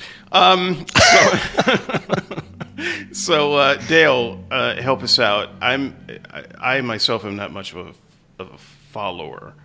You know, I will take any instruction that I find useful but I don't I don't give my life over to someone to instruct so that I follow their every word. Um, Am I am I am I bad? Um, and, and so, and this is on again the given of the Christian God in a yes, Christian context, I suppose general? so. Yes. Uh, the, so if we if I accept that the Christian God is real, I am not a follower today. I, I mean, I I would know that He is real as a as a fact of the universe, but I would not then, you know, start just doing everything that He told me willy nilly. Furthermore, I don't I don't know how I would hear Him telling me things. So, what does it mean to follow God? Yeah, well, I, I think it, it's fairly straightforward, right? It, it's sort of a, a submission to to God because he he is the creator and designer of us. He he knows what's best for us in in our own interests, even when we may feel in the moment that um, you know this is more in our in our immediate interest or something like that. So. Yeah, you would you would sacrifice, you know, sort of what But, Jesus but how was do saying. we like, know what He even wants us to do from one moment to another? How do we know that? Well, from a Christian perspective, you get your instructions from the Bible. You're, you're also guided into truth through the Holy Spirit. The Bible doesn't uh, tell me prayer. whether I should go for the promotion or uh, stay where I am. So, what kind Yeah, of so- guidance are we talking about? Right. So, so on that front, you can use ordinary reasoning through prayer as well, and the guidance of the Holy Spirit. You can talk to fellow uh, Christians, brothers and sisters. So, if, the, if there's a, a religious component, uh, so let's say you you want a brand new job, but there's no decent church where you're going. Um, our church actually has a, a policy saying you're you're not allowed to do that if you're a member. Um, Okay, I can't just wouldn't do that. That doesn't sound like following God. That just sounds like following uh, some some dudes at a church. But but these are these are means through it. So yeah, How these do are I know that God is? How do I know that? That does that just sounds like some humans found a way to control you. That doesn't that doesn't feel like following God to me at all. Right. So that's why you you would have the Word of God as your guidance, and are these guidelines that people have come up with consistent with that, or are rooted in the Word of God that He's revealed to us? Uh, and we- have our basic fundamental principles that we know are are moral. We know it's proper to worship God once a week, and, So- and on Sunday, at least once a week on Sundays, and, and show Him proper worship. If I'm moving to a place that doesn't have a church where I can do that and, and learn from a pastor about the Word of God, then yeah, I, so I I, I, know it's frustrating, but I'm gonna I'm gonna cut us off here so that I can make a kind of a closing statement because I uh, I appreciate and respect Brian. So a lot of this is going to have to be taken up in the uh, discussions, and I promise I will get this podcast out today uh, so that we can start haggling over some of the things that we didn't get to. I want to say this though. Um, uh, before my panelists and before all of the people listening. Um, I have put a lot of thought into this. And uh, so here's the thing there have been a lot of atheist challenges out there. I don't want to just repeat that. Uh, but I also, and I frankly don't give a damn if someone thinks I'm a real seeker or not. So that's none of that has anything to do with it. But I also don't want to look at my fellow uh, humans as idiots because they believe something that I personally find unbelievable. So, um, did I miss something? Um, is is is now maybe a better time than before? Uh, You know, is is is is this the right phase of the moon? I have no idea. But here's what I'm willing to do. Uh, I will I will grant the existence of God beyond the time of this podcast. Just just to grant it and see what's next. Um, but that's as far as I can do. I, I don't grant the Bible. I don't grant every proposition that every Christian has made. I, I don't grant any of that. So you know where I am.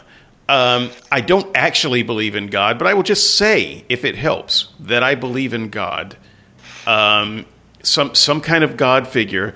Uh, I am not inclined to uh, worship. I'm I'm not inclined to love the God as I know Him right now. Uh, I don't know how to get to know Him better, so let's just assume that my information is wrong. Um, I, I don't know what it means to follow such a God. But if a per, if I am savable, if it is possible to save such as me from a Christian perspective, and I put this out there for all of the Christianers, Christians to take advantage of, I will do uh, any worship service that I can that I can practically get to. I will go to church for a month. Uh, I will read any one book that I have not read already. So don't just say the Bible. I've read that many. times. I've read it more than you have. Uh, so stop it. Uh, but I'll, I'll, I'll read any one book um, that you suggest. I will pray any prayer uh, as often as you would like me to pray it. Uh, you can word the prayer. Uh, it, it's words. They are, they're meaningless to me. Um, by the way, I, I also thought about offering this uh, to uh, for the devil as well to see if I could, you know, get some some kind of Satan knowledge or if he would come to me. Might do that some other time. Let's see if God responds first, though. Whatever whatever you Christian can do or say to get me to try uh, with as much sincerity as I can, and I'll and I'll give it a month, and I'll um, record my progress. Um, let me know because right now I am at an impasse. The only way I can get to this point is just to grant that your God exists. I don't believe it. I can't study my way through it. You can't convince me. The shroud doesn't get me there. Um, I am at an impasse. If I am savable, I am I am leaving it to you, the audience, uh, you, Dale, the co-host, um, you, the idiot on the street who happened to hear this uh, being played uh, while someone else is walking by. Uh, get in touch with me and let me know what it is I am supposed to do next. Otherwise, uh, just let me know that I'm unsavable and I'm, and I'm a lost cause. Um, so this is a sincere request on your part. Uh, what what is the next step? I've granted God now what? You've got a month. Uh, anyone on the panel here is welcome to have the last word, but I'm going to actually give it to Brian um, because I know that he's the one with the with the um, uh, constraint. So you can have the first last word, Brian, if you like. I've I've, I've given the last word that I care about. Thanks, David. Yeah, I appreciate it. Uh, first, first and foremost, I really uh, enjoyed this conversation, uh, David and Darren. It's always a pleasure to be on the same side of the table as you guys. Uh, and Dale, I really, really enjoyed uh, meeting you over this uh, call and speaking with you, and I would certainly welcome the chance to do it again. So thanks for uh, jumping on at the last minute. Oh, uh, sorry, go ahead.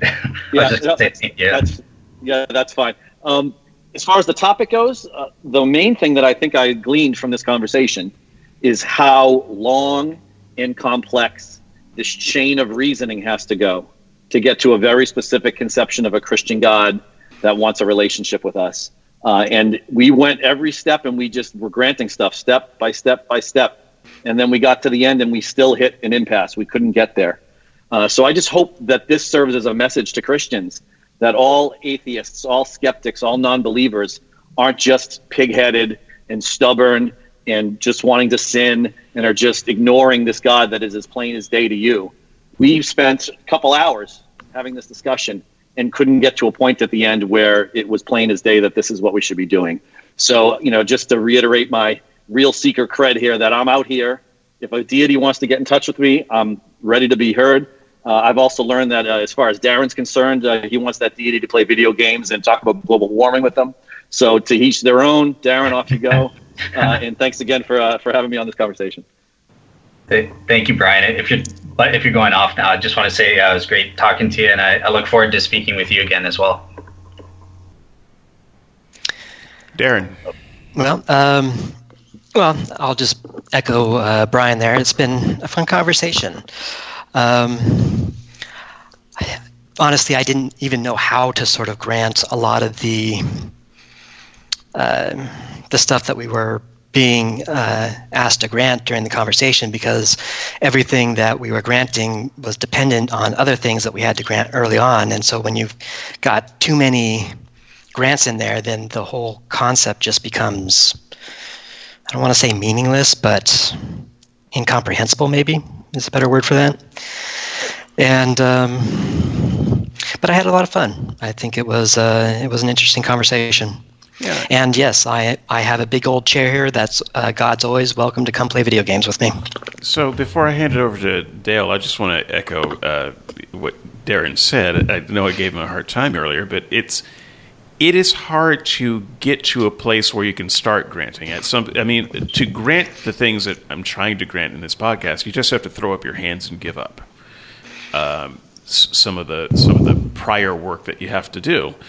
Um, and I part of what I want to demonstrate to Christians, besides the fact that it's not just us being stubborn and pig-headed, it's that even if you proved God by by some apologetic argument, you still haven't gotten us to a place where we would want to uh, worship, uh, where we would have love, the right relationship with God, where we would know Him any better, where we could, you know, we're still in a situation. All we know once we grant God is that we're on our way to hell.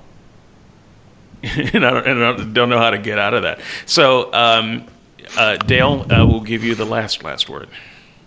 Okay. Um, yeah. On my end, I just wanted to say I really enjoyed the the conversation with uh, with all three of you guys. Uh, same you. I said I enjoyed my talk with Brian. Same with you, Darren. It, I think it's it's different. It's a totally different context when we're speaking live rather than you know comments and stuff like that. So yeah, oh, don't I worry, you'll be going, you'll be flaming within three hours.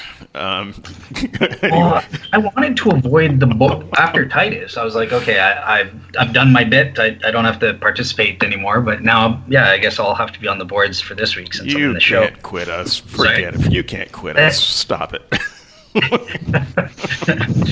um, but uh, yeah, so so I think summing up I think that the points that Darren, Brian, and David raise, their, their main argument here is look, there's a lot entailed, and they're right. On an, when we're talking objective argumentation, that there are, there are a lot of steps. I've created an 11 premise argument, uh, and I'm it's going to be thousands of pages uh, when my book is finally completed. So there's a lot that goes into these little 11 premises that I've cooked or, or the argument from the resurrection, or something like that. I, I mean, I think I've got like 300 pages of rough notes um, that I'm converted chapter when I came to believe that the resurrection was, was good evidence. Um, so, so yeah, there, there are a lot of steps where skeptics can take issue with this or that or have an objection here or there.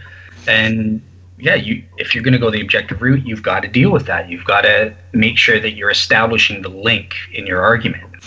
Um, however, I think that there's another way that God communicates, and this is what I was trying to go back and forth with with Darren on when we are talking about well, what what counts as evidence, um, and the Holy Spirit speaking directly through through the inner witness is another valid path that I would say at least as a skeptic, at least be open to it. If if it never comes to you, then forget it. You can say, Dale, you're a, I don't believe you. I, that's perfectly justified. If it, but be open to it, and if it ever does come, 20 years from now, then recognize it. If you do get knowledge in this direct way, the way that God speaks to people in the Bible, then that's another way that you can come to knowledge and realize God's worthy of love and, and worthy of worship and that sort of thing. Okay. Sure. So uh, thank you all. It's been uh, actually most instructive. I wasn't entirely sure how this would go. I'm glad it went the way it did. Uh, once again, skepticsandseekers.wordpress.com, skeptics and seekers at gmail.com. I look forward to your suggestions as to how you are going to screw with my life for the next month. Um, and uh, next week, you don't know Pascal until you've heard Brian and Teddy. Till then, goodbye, everybody.